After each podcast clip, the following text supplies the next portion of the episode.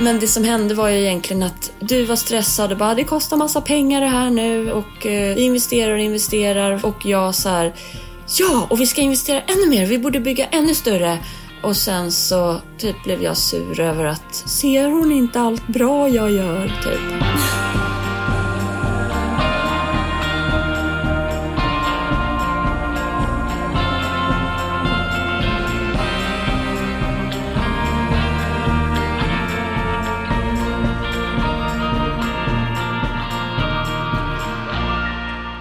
God dag, Katarina Mattsson. God förmiddag, Elin Lervik. Hur är läget? Bra. Jag har sovit 2 nätter, alltså många timmar. Och det gör ju allt. Ja, jag vet. Hur mår du? Nej, men det är samma sak för mig, vet du. Jag började veckan i tårar, men nu har jag sovit bra 2 nätter också. Alltså jättebra i natt och halvbra igår natt. Ja, men det är ju verkligen kvalitet. Så gud. Vi ska döpa om Hemtrevligt-podden till Sömnstatuspodden. Ja, men vet du, ja, det är ju det vi pratar om nästan jämt i början av våra avsnitt. Men ja. Jag tror det här avsnittet ska ju faktiskt handla om att våga starta eget och livet som egenföretagare. Ja. Och sömnen och återhämtningen som vi pratar frekvent om, den är så himla viktig just på det temat. Så det är nog därför det kommer upp så ofta, tänker jag. Jag tänker att man kan vara lite olik. Alltså det finns ju människor som har en superkraft som är att de alltid, oavsett vad som pågår runt omkring dem, hur stökigt livet än är, så sover de gott på nätterna. Och då kan man ju hantera det där stöket. Men det ser jag verkligen som en superkraft. Och du och jag är ju lite mer lagda åt samma håll. Det vill säga, är det stöket i livet så blir det en stökig sömn också. Allt det där stöket, stressstöket i jobb, röran hemma. Det blir röra i natten. Verkligen. Fast jag har ju tack och lov Atarax som funkar för mig. Ja, jag har ju försökt med den där Ataraxen. Jag tycker inte den funkar för mig. Men däremot så har jag en kompis som fick... vad heter Mariana? Hon? Nej, inte Mariana. Jag vet inte om det funkar heller. Jag vet inte. Vad heter det? Det här mörker... inte hemoglobin, melatonin. Nej, ja, precis. Hon fick precis melatonin utskrivet. Och det verkar funka för henne. Så att jag kanske ska höra av mig till vårdcentralen om mina sömnproblem kommer tillbaka. Men jag vet ju att det har att göra med att jag liksom har så här kommit i kapp med deadlines. Och jag känner att läget är lite under kontroll. Mm. Hemoglobinet är ju annars någon så här protein, va? Alltså det är väl det som gör blodet rött, har jag för mig. Ja. Och det är möjligt att det är ett protein som gör det. Mm. Men jag tror inte att det är det som är bristen här. Nej, det tror jag inte heller. Men om du nu säger så här, jag ska kontakta en... Jag kanske ska göra det. Gör det, därför att du kommer ju få det där problemet igen. Och då behöver du ha melatoninkuren hemma. Ja, vet du vad jag är imponerad av med dig? Det är att du kan liksom söka hjälp. Jag är skitdålig på att söka hjälp. Och jag är verkligen den personen som bara så här, ger det rådet till andra. Jag vet inte vad det är. Jag tycker det är obehagligt. Jag är rädd för vad som ska upptäckas. Sjukvård just. Sjukvård. Alltså jag tror att det egentligen gäller typ allt. Att be om hjälp. Ja. Vet du, det här tar oss ju raka vägen in i dagens avsnitt. Våga fråga. Ja. Därför att du och jag, vi har ju blivit kompanjoner därför att jag frågade om du ville starta en podd ihop. Och sen har du och jag skapat en podd, skapat en bok, skapat massa innehåll tillsammans. Mm. Men det som skiljer oss åt är kanske då att jag frågar. Och det, om vi ska gå in på ämnet att starta eget, så är det en väldigt genväg att våga fråga. Mm. Och det går ju att applicera även på sjukvård då. Så här. Ja, eller typ så här att... barnvakt. Där har jag i och för sig, har ju liksom verkligen frågat våra grannar om barnvakt nu de senaste veckorna. Du har det? Väldigt mycket. Ja. Bra. Ja, har tack sagt Linda och Love.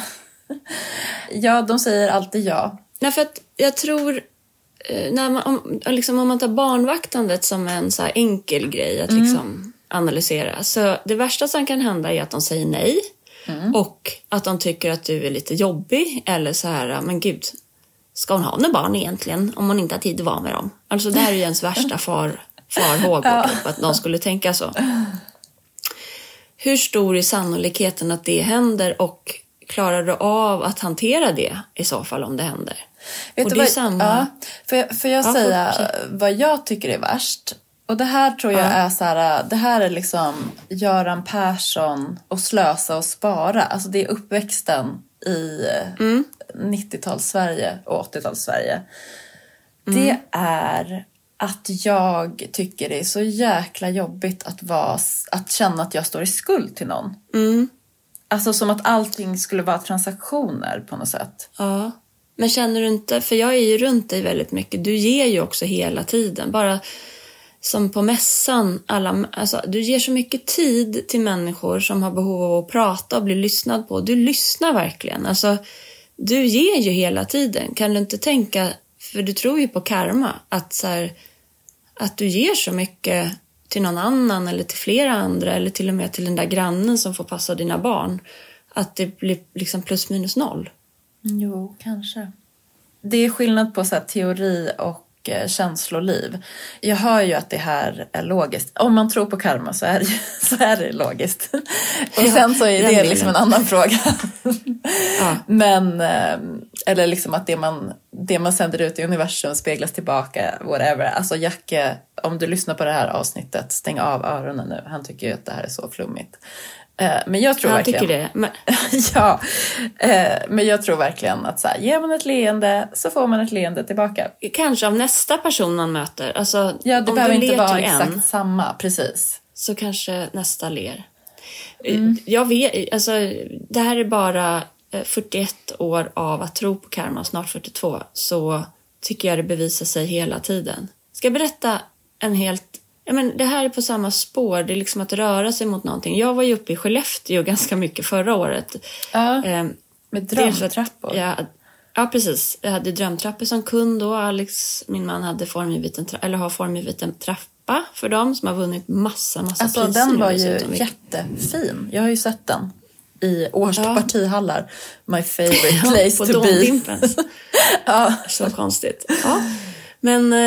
hur som helst, så när jag var uppe där så tog jag liksom ett möte bland annat med Visst Skellefteå. Därför att det är så mycket som händer där uppe i norr med Stålet och Northvolt. Och man förstår, de behöver ju få upp hur mycket arbetskraft som helst. Att människor flyttar dit för att de här industrierna helt enkelt ska funka. Mm.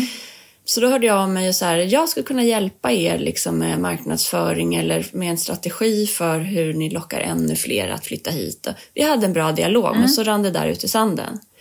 Igår ringer Helena Enbom som var med och startade Match.com. Eller var marknadschef där under många år.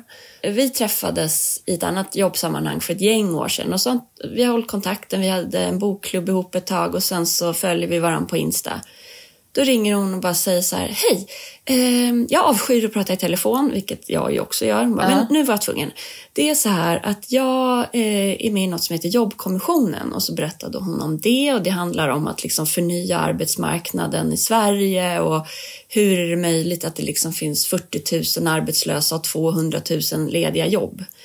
Jag vet inte om de här siffrorna var korrekta, men proportionen vet jag är korrekt. Hon bara, ja, och då är det så att vi ska åka upp till Skellefteå i februari, och då har vi bjudit in smarta personer från olika branscher för en workshop, och jag undrar så om du skulle vilja följa med, därför att du är egenföretagare. Det här handlar ju också om att skapa hem, och din bok är aktuell, eller våran bok, din och min. Men också att tänka på andra sätt utifrån liksom marknadsföring och strategier. Ja. Är inte det helt sjukt? Ja, både helt sjukt och helt liksom naturligt på något sätt samtidigt. Exakt. Det är ju typ så som livet ofta är. Nej, men jag kan känna som du säkert också känner så här, att det kommer ju ofta väldigt bra saker till en. Eller jag kan känna så. Det kommer mycket bra saker till mig. Du kom till mig till exempel. Toodaloo! Och ja, men bara i allmänhet liksom. Att man har så här, ändå ganska tur i livet. Men du ser det som tur? Nej, men jag tror ju att det är lite som man bäddar får man ligga. Men för det är något jag hör i dig. Alltså det finns något, du har kanske mer jante än vad jag har. Eller fast jag har ju sån jävla jante. Men för jag tror att det finns någon... jag tror verkligen där. Att jag har mycket mer jante än du. Ja, jag tror det. Alltså jante som i också så här... Något som jag tycker är så typiskt svenskt. Att man går runt och vet att man är jävligt bra. Men man kan liksom inte prata om det. Nej, jag pratar om det. Ja, det är bra. Det inspirerar mig. Det jag behöver ju dig. Nej, men jag tror att det kommer av att... Eller jag vet att det är så här... Jag har haft så sjukt mycket självförakt under så jättemånga år. Och en del av det har handlat om en odiagnostiserad ADHD. Där jag i... liksom 40 av mina 42 år har försökt vara en fyrkant när jag är en boll liksom. Och hela tiden misslyckas, vilket har liksom spär på bara, jag sätter upp för höga mål och når högt men inte hela vägen, då blir jag misslyckad, att jag, alltså besviken att jag misslyckades, eller massa situationer där jag har sagt fel eller skrivit något som har sårat någon, eller så här, att det har liksom fuckat upp. Parallellt med det där så har jag liksom då fått bygga upp en jättestark inre röst som är så här ganska objektiv, fast den är ju i mig. Men så här, men jag gör ju det här och det får det här resultatet. Det är väl, det duger väl. Det är väl bra. Alltså jag gör den här kampanjen för det här företaget. Och de säljer så här mycket. Ja, men då verkar det bra. Liksom. Ja, men om man ska prata då om att starta eget. Så tror jag att den där... Samma som när du ska liksom fråga grannen om barnvaktshjälp. Och att stå i skuld. Mm. Jag tror att karmastrategin, eller liksom filosofin som vi delar. Den kan vara en affärsstrategi också. Ja, absolut. Jag tycker liksom så här, jag älskar ju att träffa människor och också så här, jag tror jag upplevde det i New York, att det liksom, det är härligt att kunna introducera personer för varandra som sen det kan leda till någonting. Och jag har väldigt lätt för att vara så här, men gud, vi borde göra någonting ihop. Men sen så ska man ju också ta det vidare. Och det tänker jag att du kanske är bra på. Ja, men det är ju ett första tips då, det är ju om du vill starta eget, antingen startar du eget själv. Det finns ju, jag menar, jag har ju mitt eget företag och du har ditt eget företag. Men i det så kan man, om man vill skapa någonting mer, till exempel en podd eller någon typ av plattform eller ett företag, då är min varma rekommendation att alliera sig med andra personer som inte är likadan som dig själv. Ja, det här pratade ju vi ganska mycket om på vår föreläsning på Formex.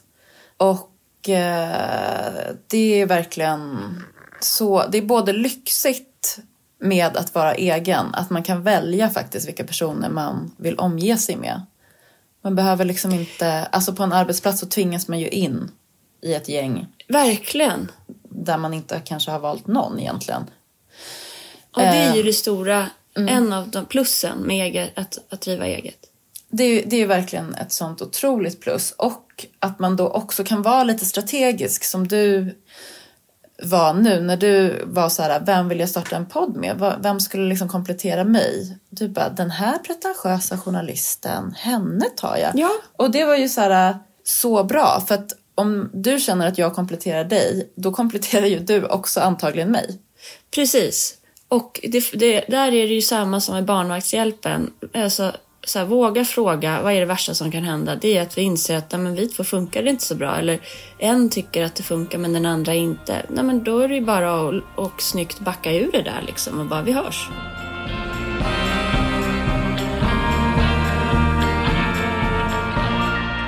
Får jag lyfta en grej som har dykt upp mellan dig och mig? Det kan ju vara, alltså så här, det kommer ju aldrig vara att man är på exakt samma plats i livet när man gör någonting ihop och sen så gör man också 1000 andra grejer som vi har i våran situation. Så där, nu har ju vi liksom pratat igenom det, men det kan ju vara så här, om en kanske vill gasa och den andra känner så här, men just nu så har inte jag möjlighet att göra det.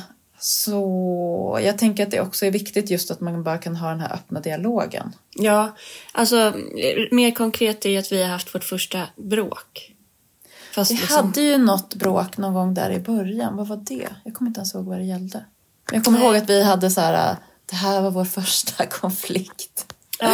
Okej. Ja, men jag känner också att det var, ja men och där i början det handlade nog, det kanske var på samma tema, men nu så här, vi ställde ut på Formex förra veckan och det gick jättesnabbt och där är vi väldigt lika, att vi så här, du fick en idé, men vore inte det bra? Ja, vi kör, och så liksom krokar jag i och så får vi det att hända. Och så var vi ju lite naiva i att inte inse liksom att man också är i montern. Och att det kommer massa människor. Det är inte bara att man bygger en monter och sen går därifrån. Nej, det var ingen utställning utan vi är utställningen. Uh-huh. Vilket gjorde att båda två var väldigt slitna förra veckan och in i helgen och början av den här veckan. Ja, precis. För att det innebar ju då att allt det jobb som man egentligen hade planerat att göra den veckan fick skjutas på framtiden. Ja, och skulle göras allt på måndagen typ. Mm. Min måndag, alltså det var så hemskt. Men jag tänkte så här, Elin, jämför med typ innan jag liksom hade preventivmedel och sånt där. Sen när jag skulle få mens så var jag liksom, det var så kolsvart dagen innan. Alltså PMS? Ja, men det heter något mer när man kan liksom bli så här. Ja, det finns någon slags diagnos som är när man har jättegrov PMS. Ja, men alltså, det blir typ depression nästan. Ja. Jag bara, tänk att det är så nu. Och så imorgon, om du mår så här, då tar vi det då. Så brukar jag tänka, eller tänkte när jag var yngre och festade och blev bakis. Att eventuellt är inte den här känslan helt sann. Vi utvärderar den imorgon. Ja, precis. Det här är kemi som pågår i din kropp just nu. Ja. Apropå sömn. Mm. Men det som hände var ju egentligen att du var stressad och bara, det kostar massa pengar det här nu och vi investerar och jag så här, ja, och vi ska investera ännu mer, vi borde bygga ännu större, och sen så typ blev jag sur över att, eller lite sårad så här, ser hon inte allt bra jag gör typ? Och det är klart jag gör. Förlåt att jag skrattar, men vi har ju pratat om det redan. Nej! Men jag ska bli bättre på att berätta att jag ser det för dig. Det, nej, men det räcker. Vi kan ha ett sånt samtal per år offentligt i podden. Men där måste man väl ändå klappa oss på axlarna så här, att vi hade då det där liksom, jag skrev såklart detta till dig, vilket jag tror jag ska sluta göra, för hittills, de gånger jag har skrivit om saker som är viktiga i relationer som är betydelsefulla, så har det aldrig faktiskt någon gång blivit riktigt bra. Nej. Så att jag tror att jag ska börja, de sakerna måste man nog prata om. Och då, det ska jag nog applicera även i jobbgrejer faktiskt. Ja, det kan ju vara bra. För det är lätt att man kanske skriver ur sig någonting som i stunden känns bra för en själv. Och sen går man vidare kanske. Men då lämnar man ju den andra personen med det. Och så kanske man själv inte har planerat att man ska följa upp det samma dag. Men då sitter den personen där. Nej, men precis. Nej, men jag tänkte ju så här att shit vad bra jag formulerade det där. Nu stod jag upp för mig själv. Det här kommer hon förstå. Och bara, ja men jag fattar. Vad bra. Det här, det går ju inte att misstolka. Men det var ju inget, vadå misstolka? Det går ju att uppfatta. Det är ju subjektivt liksom. Och det är väl, om vi ska ta tillbaka till liksom starta eget och alliera sig med någon, så måste det finnas, ni måste kunna ha en riktigt liksom, högt i tak och en riktigt bra dialog även när det är jobbigt. Ja, alltså det går ju inte, tror jag, att komma särskilt långt om man går runt och sopar saker under mattan. Nej, jag fattar inte hur det skulle kunna funka liksom. Nej, jag fattar inte heller det. Och sen så, om man som jag till exempel är konflikträdd, så är det ju väldigt bra då med någon som, att jag är med någon som kan ta, alltså som inte har problem med att vara så här, men du, nu tycker jag att det här skaver. Och så är det i Mattsson Manell också. Det är ju liksom jättelärorikt för mig. Det är som KBT. Ja, det är ju jättebra. Alltså, det är så konstigt för att jag är ju... jag tycker inte om konflikter alls. Alltså, jag tycker det är jättejobbigt. Men jag tycker det är jobbigare, har jag insett. Att det ligger och skaver. Att jag känner något. Och typ känner vibba från den andra. Det tycker jag är en konflikt. Fast den är tyst. Ja, precis. Och det tycker jag är så jobbigt. Så då vill jag liksom lyfta det för att vi ska komma ur det där. För att det ska vara rent. Mm. Men det har jag förstått kan vara att man skapar konflikt. Därför att ibland så är det kanske det som du uppfattar. Alltså om man är liksom också en... Jag vet inte vad det, liksom hur man definierar en högkänslig person. Men jag tror att jag är väldigt känslig för stämningar. Det vet jag ju. Och jag tror att du är likadan. Ja. Man går in i ett rum och man känner direkt. Och man kan se liksom relationer. Man träffar en människa. Man vet vart man kan mötas på ett bra sätt. Etc. För att man läser av, man kan kalla det energier, men det kanske är subtila nyanser i kroppsspråk, jag vet inte. Men då kan det ju vara så här att energier spiller över, alltså privata energier spiller över på businessen. Ja, precis. Mm. Och om man dessutom då är så här, går runt med självhat, så är det väldigt lätt att man blir, nu talar jag utifrån mig själv, alltså då har jag väldigt lätt att bli egocentrerad och tro att allting handlar om mig och att det är så här: oj, nu sänder den där personen ut konstiga vibbar, jag har gjort någonting, det måste bero på att jag har gjort något fel, alltså så snurrar man iväg liksom på ett okontrollerat sätt. Det är inte den här nyktra rösten. Men det tycker jag, för det där är 100% egna erfarenheter för mig också, men det har blivit bättre sedan jag började med min medicin.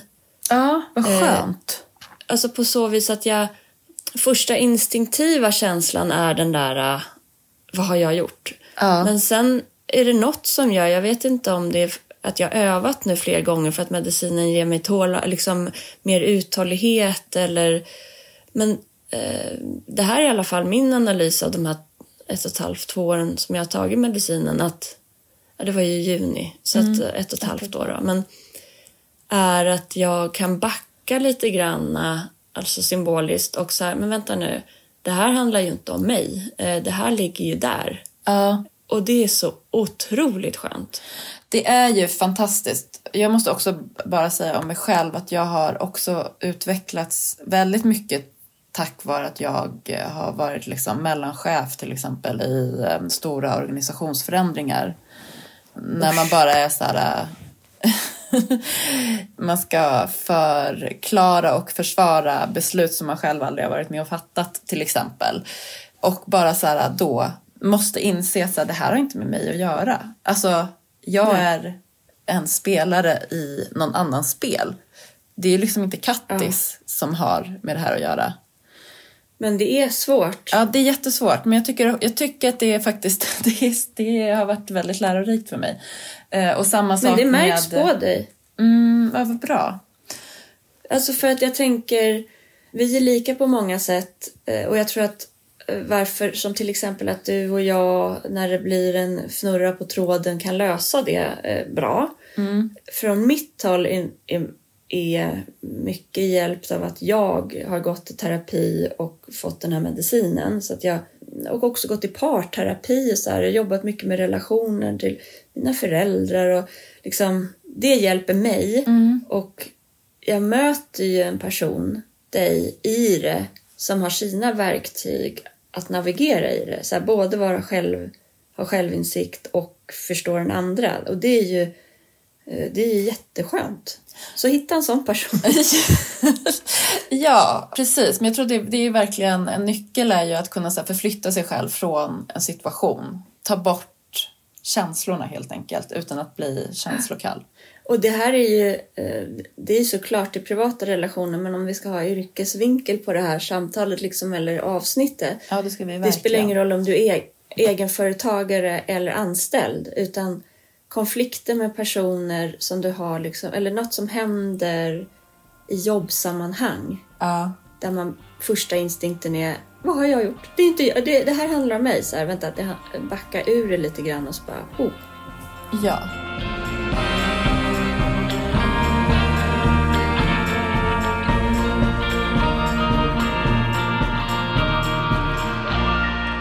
Det är som försoningssex. Ja. Nej, men jag menar att det är mysigt att vi pratar. Och... att det är mysigt. För det blir så lätt när vi spelar in podden också att så här, vi är väldigt effektiva. Ja. Det tar oss in också igen på det här temat. Men effektiviteten är ju viktig. Det ska vi återkomma till. Men jag tänker så här kronologiskt för den som kanske har startat eller vill starta eller funderar på att starta företag. Mm. Hur började det för dig? Jag bodde ju i New York i 3 år och då var hade jag enskild firma och frilansade. Och sen så började jag på L Decoration och sen så blev det både L och jag blev chef på L och L Decoration på slutet.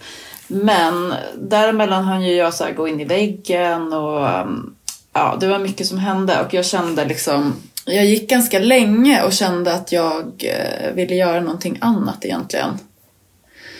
Och då liksom, alltså det var allt ifrån så här bara, ska jag läsa till psykolog? Vad ska jag göra? Och sen så började jag och Magda, min vän som jag försöker inte prata så mycket om längre. För att reta mig. Men jag vill det. Men det var ju länge sedan. Jag är så trygg i våra relationer så du kan prata massor om Magda. Jag känner mig inte längre hotad. Nej, men vad bra. Då började det egentligen typ när vi var föräldralediga kanske med våra första barn. Alltså 2016 typ.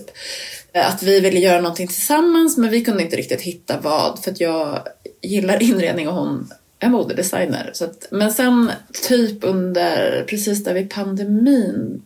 Då kom vi på att vi ville göra inredningar. Så då var det som att jag så här, hade hittat någonting som jag ville gå till. För att jag tror att jag gick runt där och grubblade i flera år. Och då var det mest att jag ville så här, gå från. Så det tror jag är viktigt. Att man hittar någonting som man vill gå till. Men jag klippte ju såklart inte navelsträngen. Jag jobbar ju fortfarande med decoration och tycker att det är jätteroligt. Och jättetryggt och jätteskönt. När man kastar sig ut att ha kvar någonting där man känner sig 100% trygg och kan bara leverera. Mm. Det är inget, det ska man inte hålla på heller så här underskatta eller så här navelsträng skämta. För det beror ju lite grann på vad det är för typ av uppdrag också. Det där, du tycker ju om det på massa sätt. Det är inte så att du verkligen liksom inte kan släppa någonting som egentligen är tråkigt. Nej, precis. Utan nu är det ju mer som att jag får så här, de roligaste bitarna från det. Alltså mysigaste i alla fall. Någonting som jag kan, som ger mig glädje och som jag kan göra utan allt för stor insats helt enkelt. Och ja, men då, det är smart. Men då när jag väl ändå när dagen kom och det var så här, aha shit. Nu sitter jag här och är egen företagare. Det är ganska exakt 2 år sedan. I februari. Ja, det är 2 år sedan ganska exakt. Men var det pirrig då? Förlåt, men var det pirrigt? Hur kändes det? Var det liksom ett naturligt steg eller var det att du hoppade? Jag tror att när det väl... Jo, jag var pirrig. Jag var jättepirrig. Och det som gjorde mig mest pirrig är ju att jag faktiskt vet att Alltså, det är väldigt svårt att öppna dörrar när de är låsta, liksom. Alltså, man behöver ofta stänga en dörr för att andra dörrar ska öppna sig. För att... Alltså, det var väl också som att jag bara så här... Nej, men det är väl... Alltså, när jag då gick och tänkte över mina val...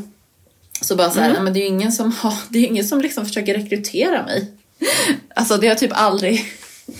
Jag har aldrig sökt ett jobb.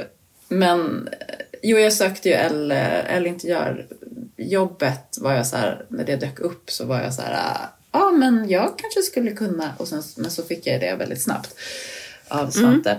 Men annars är det liksom, jag har blivit ombedd att söka roller. Men det har varit inom samma organisation. Och det är aldrig någon annan. Alltså det är liksom i journalistbranschen, det är inte så att Jacke till exempel på LinkedIn, han får ju en massa så här rekryterare och så som hör av sig till honom hela tiden. Så funkar det inte riktigt i journalistbranschen. Nej. Jag har aldrig blivit liksom headhuntad.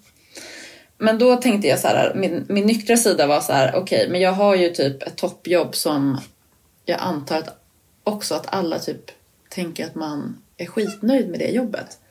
Så jag måste nog... Det är det ju. Så då tänkte jag så här verkligen, men jag måste nog liksom lämna för att se vad som kan dyka upp. Mm. Och det är ju såklart jätteläskigt. Men jag var då på en punkt när jag kände att det var mer spännande än läskigt. Och sen så hade jag ju också den här tryggheten att jag hade min halvtid. Så det var som ett mjukt hopp ut i det okända. Jag tror liksom att det där tillfället kanske inte är en slump. Att det är som att man gör slut. Eller, alltså för man gör ju slut med livet som anställd. Mm. Men att det är flera olika parametrar som till slut så här, nej men nu gör jag det. Mm. Och att då är tajmingen kanske bra. Liksom, oavsett högkonjunktur eller lågkonjunktur. Utan att det är man har ordnat på något sätt för sig själv att ja, men nu går jag den här vägen, jag gör så här. Precis.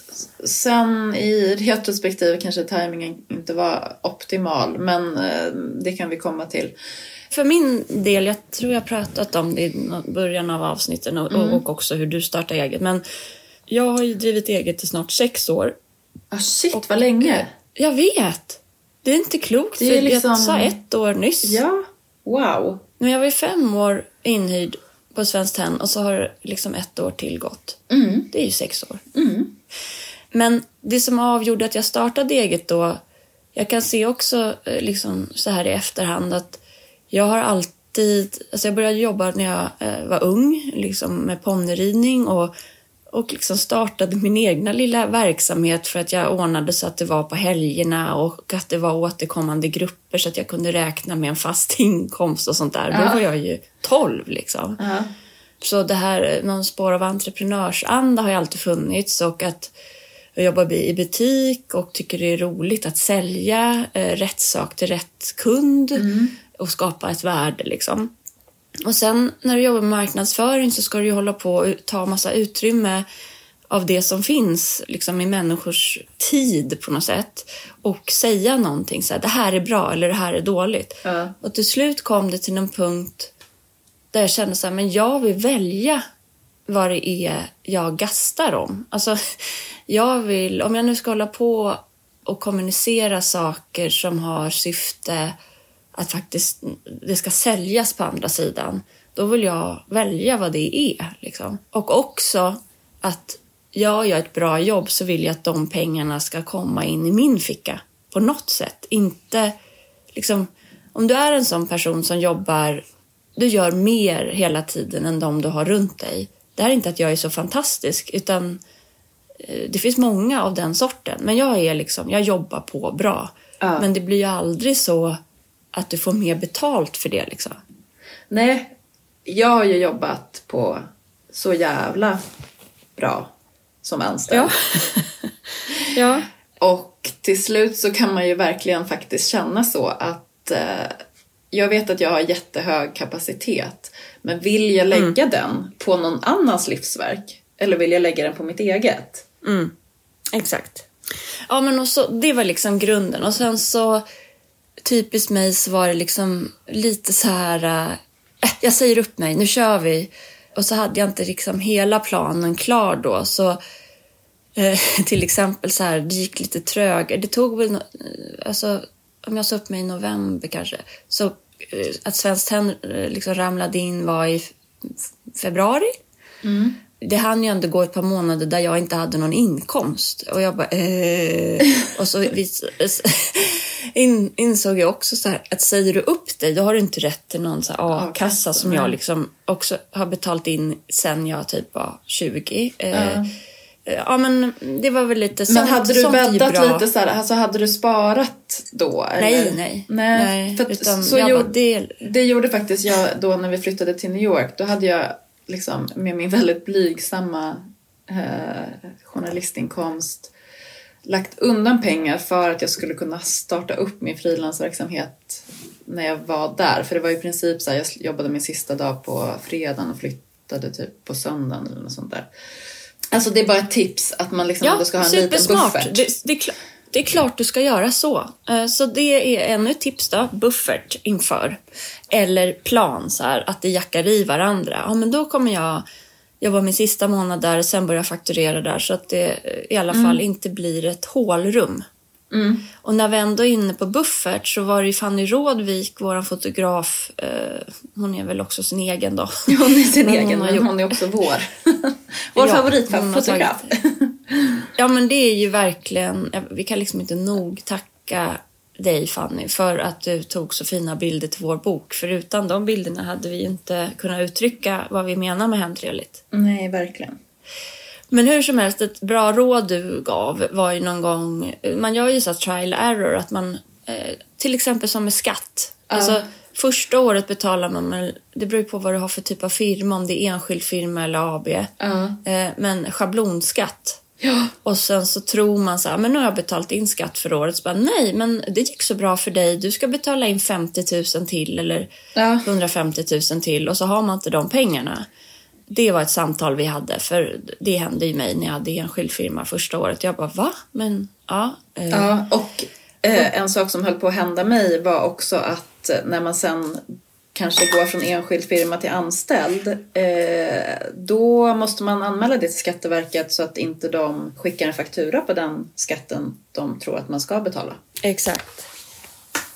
Ja, nej men så tipsen här nu som är lite tråkiga då, men jag skulle säga starta inte enskild firma, starta AB direkt. Om du vill starta företag, det är ändå ett så pass, nu pratar jag om dig som ska leva på det.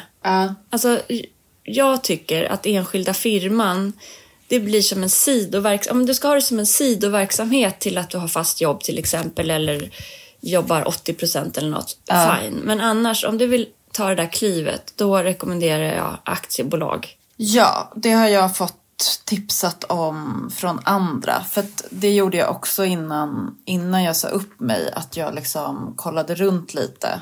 Jag kommer ihåg att jag frågade typ så här Elsa Billgren och Sofia Wood och Frida Lund som fanns i mitt nätverk. Bara så här, ska jag ha enskild firma eller ska jag ha aktiebolag? Och fick AB som tips. Vi inte, eller jag i alla fall inte rätt person att hålla på och ge så här bolagsforms rekommendationer djupare än så här. Utan ta reda på varför själv liksom.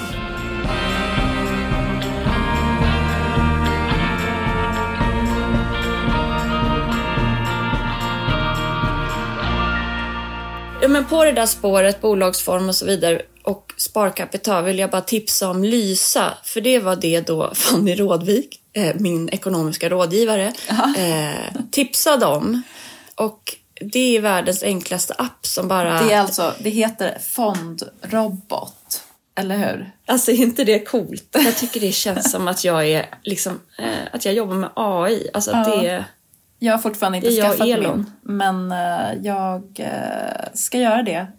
Eftersom det här är pengarnas år i mitt liv. Mm. The Golden Year hette det för Hanna och Amanda för typ 10 år sedan. Aha. När de poddade då pratade de om The Golden Year, minns jag. För då lyssnar jag mycket på deras podd. Ja, men då är det här The Golden Year i mitt liv. Ja, jag hakar på. Mm. Nej, men då har vi ordnat upp de där grejerna. Ja, det är ju bra att ha någon slags grund. Men för att gå tillbaka då till hur våra vägar korsades. Så när jag väl då liksom vaknade en februari-måndag och var så här, shit, nu börjar mitt nya liv. Så gick jag in på Instagram och skrev typ så här, nu är jag frilans, hör av er om ni vill hitta på något. Och då kommer jag ihåg... Det är bra. Ja. Jag vill bara säga det, att det är bra. Det är en grej jag har skrivit upp till det här avsnittet. Våga säga när du behöver uppdrag eller jobb. Ja, verkligen. Det är mycket lättare när man startar så här som du gjorde då, att det var liksom jag har sagt upp mig och startat eget, då är det som att du inte signalerar någonting i att jag är dålig på något sätt som inte har uppdrag. För du har ju precis startat eget. Ja, men precis. Det är jättebra. Ja. Men även under resans gång, om du har för lite uppdrag. Det har nämligen jag ju flera gånger. Eller, ja, men, dels när jag skulle starta upp så sa jag så här, jag vill ha kunder. Och dels typ där då när liksom Svenskt Tenn-avtalet löpte ut och de skulle anställa. Då skrev jag också efter ett tag när jag kände så här, men nu går det för trögt. Vad ska ersätta min stora kund? Mm. Så här, jag behöver mer uppdrag. Och det vet jag att många hörde av sig om och så bara, shit vad modigt och wow, jag ska också våga göra det. Alltså, för det som också hände var ju att jättemånga hörde av sig och var så här, hej, vill du ta ett möte? Jag har ett uppdrag till dig. Men det var helt knäppt. Alltså, det var helt knäppt. Jag fick ju massa leads och affärer av det för att jag skrev så. Otroligt. Och också sånt som kom kanske ett halvår senare. Liksom, jag tror man öppnar upp. För mig passar det i alla fall bra i vad jag erbjuder för tjänster och vad jag är för person. Att man öppnar upp. Visa så här, du kan höra av dig lite när som helst till mig. Jag gillar att hitta på saker och kan leverera. Ja, precis. Jättebra. Ja, men fortsätt. Ja, men då hörde ju du av dig och var så här, grattis till att du har startat eget. Det är typ det bästa man kan göra. Bara som liksom en peppande kommentar. Och det var ju på den tiden när du var typ en kostymklädd kvinna i dörren på Svenskt Hem för mig och ingenting annat. Just det. Det var länge sedan jag hade kostym. Ja, det är dresscode på Svenskt Hem. Looking good. Nej, svart. Ja, men du hade alltid svart kostym. Ja, men jag tyckte det var enklast liksom. Ja. Och sen så tog det väl inte så lång tid innan det där smset som förändrade mitt liv kom. Hej, ska vi ta en kaffe? Jag vet inte, du la ju upp det på Instagram. Det var ju väldigt... Det var ett DM för övrigt. Allting hände på Instagram. Det har vi också skrivit men upp inför inte... här. Ja, förlåt. Jag blev liksom lite rörd av det. Att det var så här, det var verkligen så där basic allting. Ja. Och jag har liksom fotat när vi sitter i Alex konferensrum och liksom trevande och börjar podda och så. Det är så gulligt att ha kvar det. Ett till tips. Fota och dokumentera grejer där i början. Även om det känns så att man leker företag. Ja, verkligen. Det är också en slags bebis som föds där. Mm.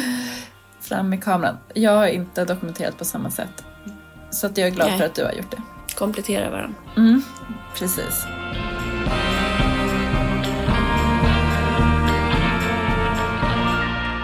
Men vad är nackdelarna då? Ett par år in som egenföretagare med liksom AB?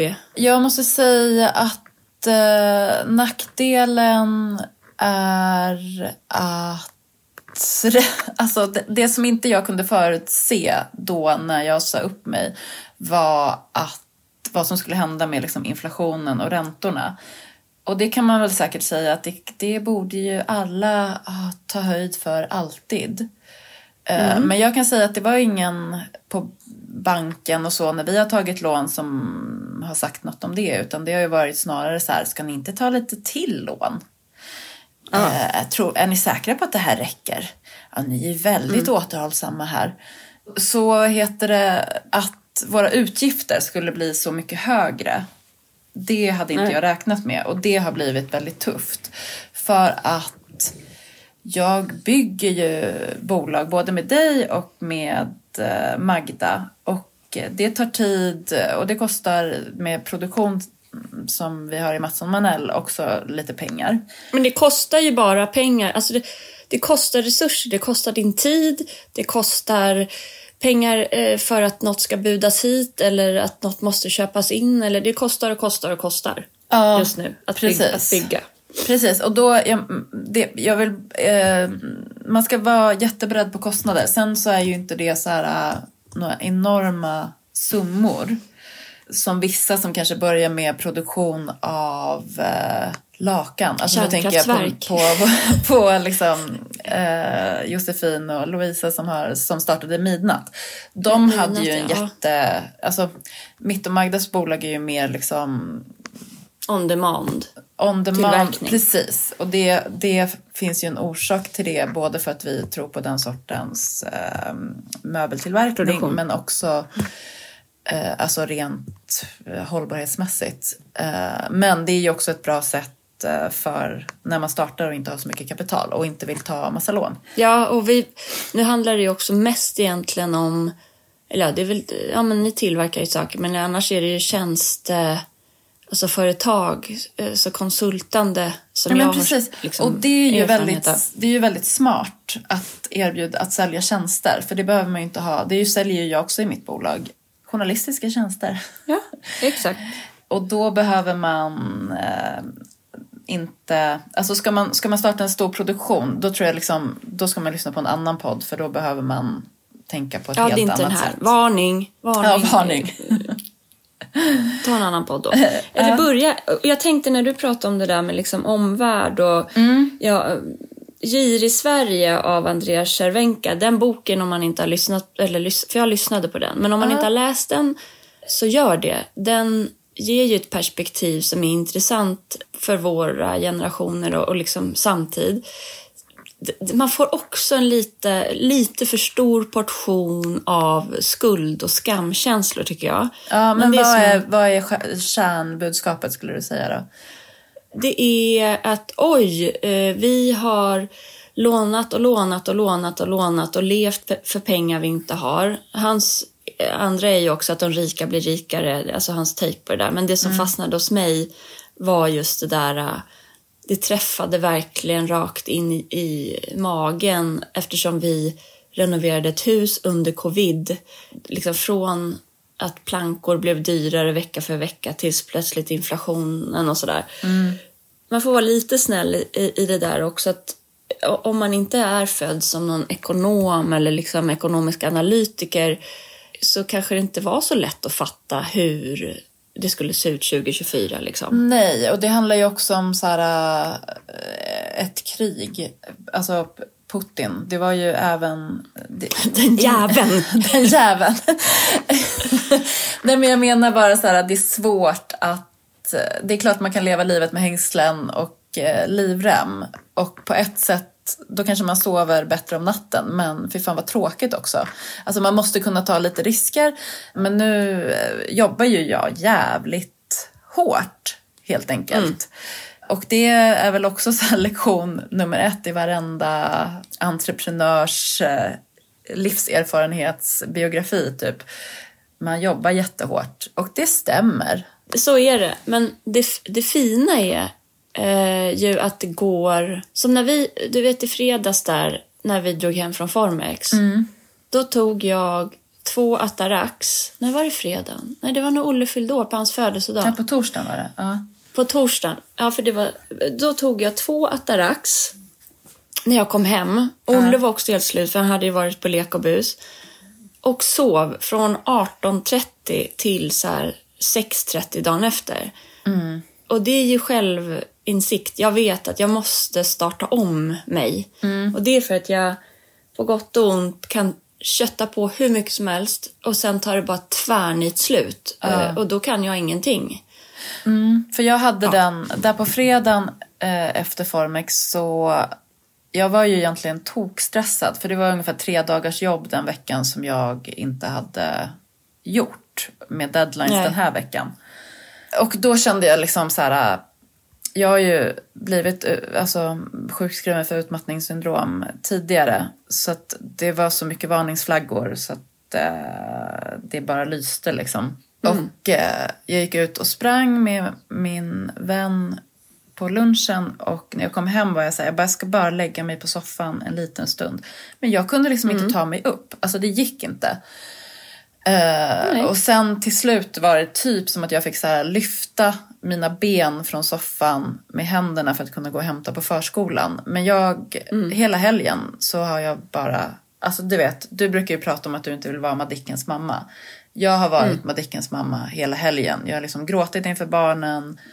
Det har varit så här, stör inte mamma, hon måste vila. Legat i ett mörkt rum typ. Mm. Men då kunde jag ju vara supereffektiv när jag vaknade på måndagen. Och få de där 3 dagarnas jobb, de hade ju liksom gjort. mognat inombords. Så jag kunde bara få häva ur mig det jättesnabbt. Exakt, vi är ju exakt lika där. Alltså, jag gjorde ju typ 3 dagars jobb i måndags. Så att på tisdagen, jag bara, hur fan kunde jag vara så stressad igår? Och så bara gick jag igenom allt jag hade gjort. Så bara, ja, men kanske därför då. Och nu är det gjort. Och ja. Man kanske får vara Madickens mamma ibland. Jag vet inte, jag vill ju liksom, när jag är sådär skör. Alex ger ju mig alltid kaffe på sängen på morgonen. För att, mysigt. Ja, därför att jag tycker liksom att morgonen är lite jobbig. Om jag inte vaknar av mig själv. Om jag sover sådär, antingen att jag tagit Atarax för att då känner jag mig lite klubbad. Det liksom, eller om jag har jobbat jättemycket länge och sover men vaknar och är inte helt utvilad. Ja, fy. Då vill jag liksom ha, då behöver jag kärlek, alltså väckas mjukt. Men den här helgen har jag ju också så här, Ingrid, ursäkta, kan du komma med fin krisp med grevé? Alltså, de har också kommit med olika saker. Som att jag var liksom, jag vet inte, att de var visemännen och jag var Jesus då, eller? Ja, till och med Milo som så här, inte älskar att hjälpa till. Jag bara, men snälla, kan du hämta mina tofflor? De står på nedervåningen. Jag kan inte gå upp utan mina tofflor. Typ så. Nej. Och jag menar, Madickens mamma i filmatiseringen i alla fall, hon är väl kapabel typ när de lustvättar, men annars så är det ju väldigt mycket de scener som väljs ut, där är ju hon ganska liksom skör, tycker jag.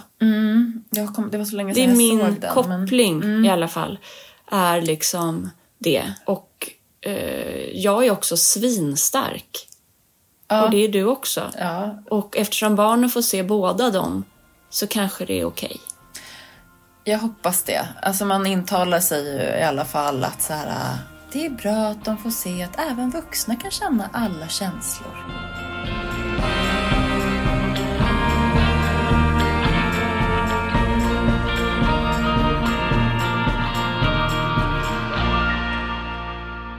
Men har du något mer tips för den som startat eget eller vill starta eget?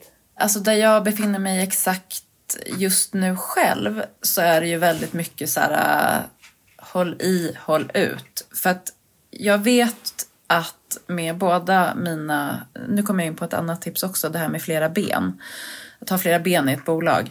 Men både Hemtrevligt och Mattsson Manell, jag vet att vi så här skapar värde och vi har en väg framåt. Och där gäller det bara att så här, sov gott på natten så kommer du orka. Så det kanske är det, att jag ska höra av mig till vårdcentralen. Men annars är ju det något som du brukar säga så här, lägg inte alla ägg i en korg. Nej, att man ska ha flera uppdrag och flera kunder och så att händer det något så här, på den marknaden där den kunden är, så att det går sämre för dem, att man inte får ett mindre uppdrag och då står liksom helt barskrapad. Och gärna försöka teckna lite längre avtal. Så att inte, alltså fjuttgrejer kan man göra också. För det kan vara instegsprodukter eller instegstjänster för att bygga förtroende och liksom relation. Men sen när det väl blir uppdrag, att försöka ha något typ av avtal på längre sikt som konsult. Precis. Och en till viktig sak där jag verkligen ska titta på dig, det är att lära sig ta betalt. Och när jag har löneförhandlat tidigare, då har jag liksom för att hämta kraft när man ska ta i och löneförhandla, så har jag liksom även där försökt förflytta mig utanför mig själv och tänkt så här, jag gör det här för alla kvinnor, för att alla kvinnor har rätt till en högre lön för att vi är underbetalda. Och då är det mycket lättare för mig. Alltså man måste hitta en motivat. Det kan ju säkert vara olika för olika personer. Men då är det mycket lättare för mig att gå in och säga så här, nej men jag ska ha den här lönen. Och jag som person, men även jag som kvinna, ska ha den här lönen. Och tänk att det kan man... Där är det liksom... Där tror jag... Man får prova sig fram liksom, när... Kanske du någon gång förlorar en kund för att du uppfattas som att du gapar för mycket. Det kan ju också vara att man faktiskt det du tänker, eller alltså det jag tänker att jag ska leverera och vad som ingår i det versus vad kunden tänker att den får och vad som ingår kanske diffar. Där är det också jättebra med avtal och briefer och så man är väldigt förstår vad är uppdraget. Men det värsta som kan hända är kanske där då att man tappar ett uppdrag för att kunden också är person och blir typ kränkt eller så här, inte har råd. Men hittills så blir det en förhandling eller så här, många gånger har det ju varit att jag säger det kostar det här. Så bara okej, vi kör. Så jag tycker inte att det är... Det här är nämligen ett annat råd jag har. Tänk som Alex. För att när Alex och jag träffades, då var han egenföretagare. Det är snart 13 år sedan. Jag var anställd. Det är 10 år mellan oss. Han växte upp med både businesspappa och konstnärsmamma. Alltså liksom runt sig. Och det tror jag är en av anledningarna till att han... liksom har kunnat bygga bolag på formgivning och klarar sig väldigt bra. Liksom har gjort olika typer av uppdrag inom olika branscher. Så här, industridesign, belysning, möbler. Men han har liksom noll... Det här har jag också pratat om innan. Men han tvekar liksom inte på saker. Om han vill göra en utställning med Eva Dalgren. Då ringer han Eva Dalgren och säger så här. Eller mejlar Göran. Hej! Jag ska göra det här och det här och det här. Så här har jag tänkt. Vill du vara med? Och då svarar hon ja. Och i början när liksom, jag blev nästan så här, men är det så där enkelt? Alltså, han kunde komma på en idé. Eller han kommer på idéer hela tiden. Vissa är ju inte klockrena. Men det lär man sig också med åren. Vilka liksom, impulser man får som man ska springa på och inte. Man kan inte springa på allt. Nej. Men det är ju ett annat råd. Alltså fokusera verksamheten. Ja, inte springa på allt. Våga säga nej också. Verkligen. Och våga säga ja, som du sa innan. Men, så det är sånt här... Jag har 3 mantra. Och det ena är liksom, våga fråga. Det andra är, hur svårt kan det vara? Det hänger ju ihop med Alex såklart. För att men han har verkligen så här... Det är så, jag hör ju att jag låter liksom, min man. Men det här är inte min man. Utan det här är mera en människa ser så, en företagare som gör så otroliga, liksom tar initiativ. Och mycket av det handlar ju om de här utställningarna han gjort och gör. Som till exempel så bad han ju några av världens främsta fotografer. De fick stolar av honom om de i sin tur fotade stolen hur de ville. Vilket blev en bok och en utställning där vi liksom har hemma nu 4 fantastiska fotografier av Mary Ellen Mark som inte lever längre men som liksom var en fantastisk fotograf. Ja, alltså, och vi Spears som idén? Var på som vi hade med i Formex monten. Ja, och som har ställt ut på Moderna, tror jag det är. Och, otroligt. Ja, men top notch liksom. Så känner man så här att jag tror att vi skulle må bra.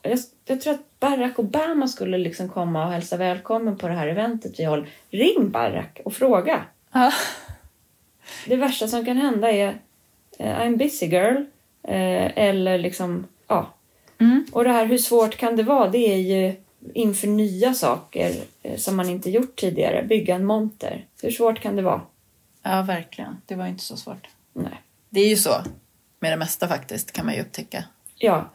Det man ofta underskattar är tid och den egna energin. Alltså den räcker långt. Men att hela tiden liksom väva in och planera in återhämtning. Jätteviktigt just för att man... Man funkar ju inte annars. Och det är bättre att vila 3 dagar för att sen göra 3 dagars jobb på en förmiddag. Det är den där syrgasmasken. Jag verkar vilja prata liksom i symboler och sånt. Men du måste först sätta på syrgasmasken på dig själv på planet om den störtar innan du kan hjälpa någon annan. Och det är så basic så här. Om du ska kunna jobba så måste du först och främst ha syre / sömn. Precis så är det. Och apropå det. Ja. Nu är det helg. Vad ska du göra i helgen? Vad härligt. Vi har... imorgon kväll lördag så har vi gäster som kommer. Eller vänner. Pilar och Klinken som kommer med sina 3 barn. Annars är liksom ingenting inbokat. Jag vet vad jag vill göra. Nej. Jag vill kallså. Alltså jag vill så fröer ute i växthuset och lägga på snö som farbror Grön. Ja, spännande. Eller Sara, vad heter hon? Källemo, inte Källemo. Bäckmo. Sara Bäckmo. Jag ska på 40-årsfest. Det ska bli jättekul. Jackie ska på en annan fest men barnen är borta så det ska bli så mysigt på söndag morgon. Att det bara är han och jag. Ja, det låter mysigt. Men är barnen hos grannarna då? Linda och Love, vi har glömt att berätta det. Men vi tänkte att de skulle sova över hos er på lördag. Nej, men de ska till Jackes föräldrar i Uppsala. Ja, okej. Ja, men vad härligt. Mm. Det är också skönt med fest som inte är... Alltså att man får sova ut sen efter. Och bara kan vara chilla den dagen. Ja, jätteskönt. Det ska bli jätteskönt. Kanske ska fixa lite inför mässan. Alltså möbelmässan är ju den 6 februari. Och jag, Mattsson Manell, ska ställa ut. Och vi måste bli klara med vår kollektion helt enkelt. Men det är ju också... Okej, nu kommer ett sista tips. Shoot. Så skönt att göra olika saker. Typ bygga monter, göra podd, skriva strategier. För att nu ska jag liksom hålla på och fläta lite olika grejer. Det känns ju inte ens som jobb. Alltså vad skönt att bara göra något med händerna och inte behöva tänka. Eller sitta vid en dator. Underbart. Det är som med Villa Skärtoft, den här restaurangen jag håller på att jobba med som invigs nu under Design Week. Mm. Nu är vi inne i liksom du vet köpa in växter, plantera, ställa ut vaser. Alltså, jag går med tumstock och byggbrallor och man köttar. Jag älskar den fasen. Ja, underbart. Vad härligt. Hoppas alla lyssnare får en fin helg och att de här tipsen på något sätt kan hjälpa er. Mm. Och att du får sova bra i helgen, Kattis. Ja, tack. Och detsamma. Kram, kram. Hej då. Hej då.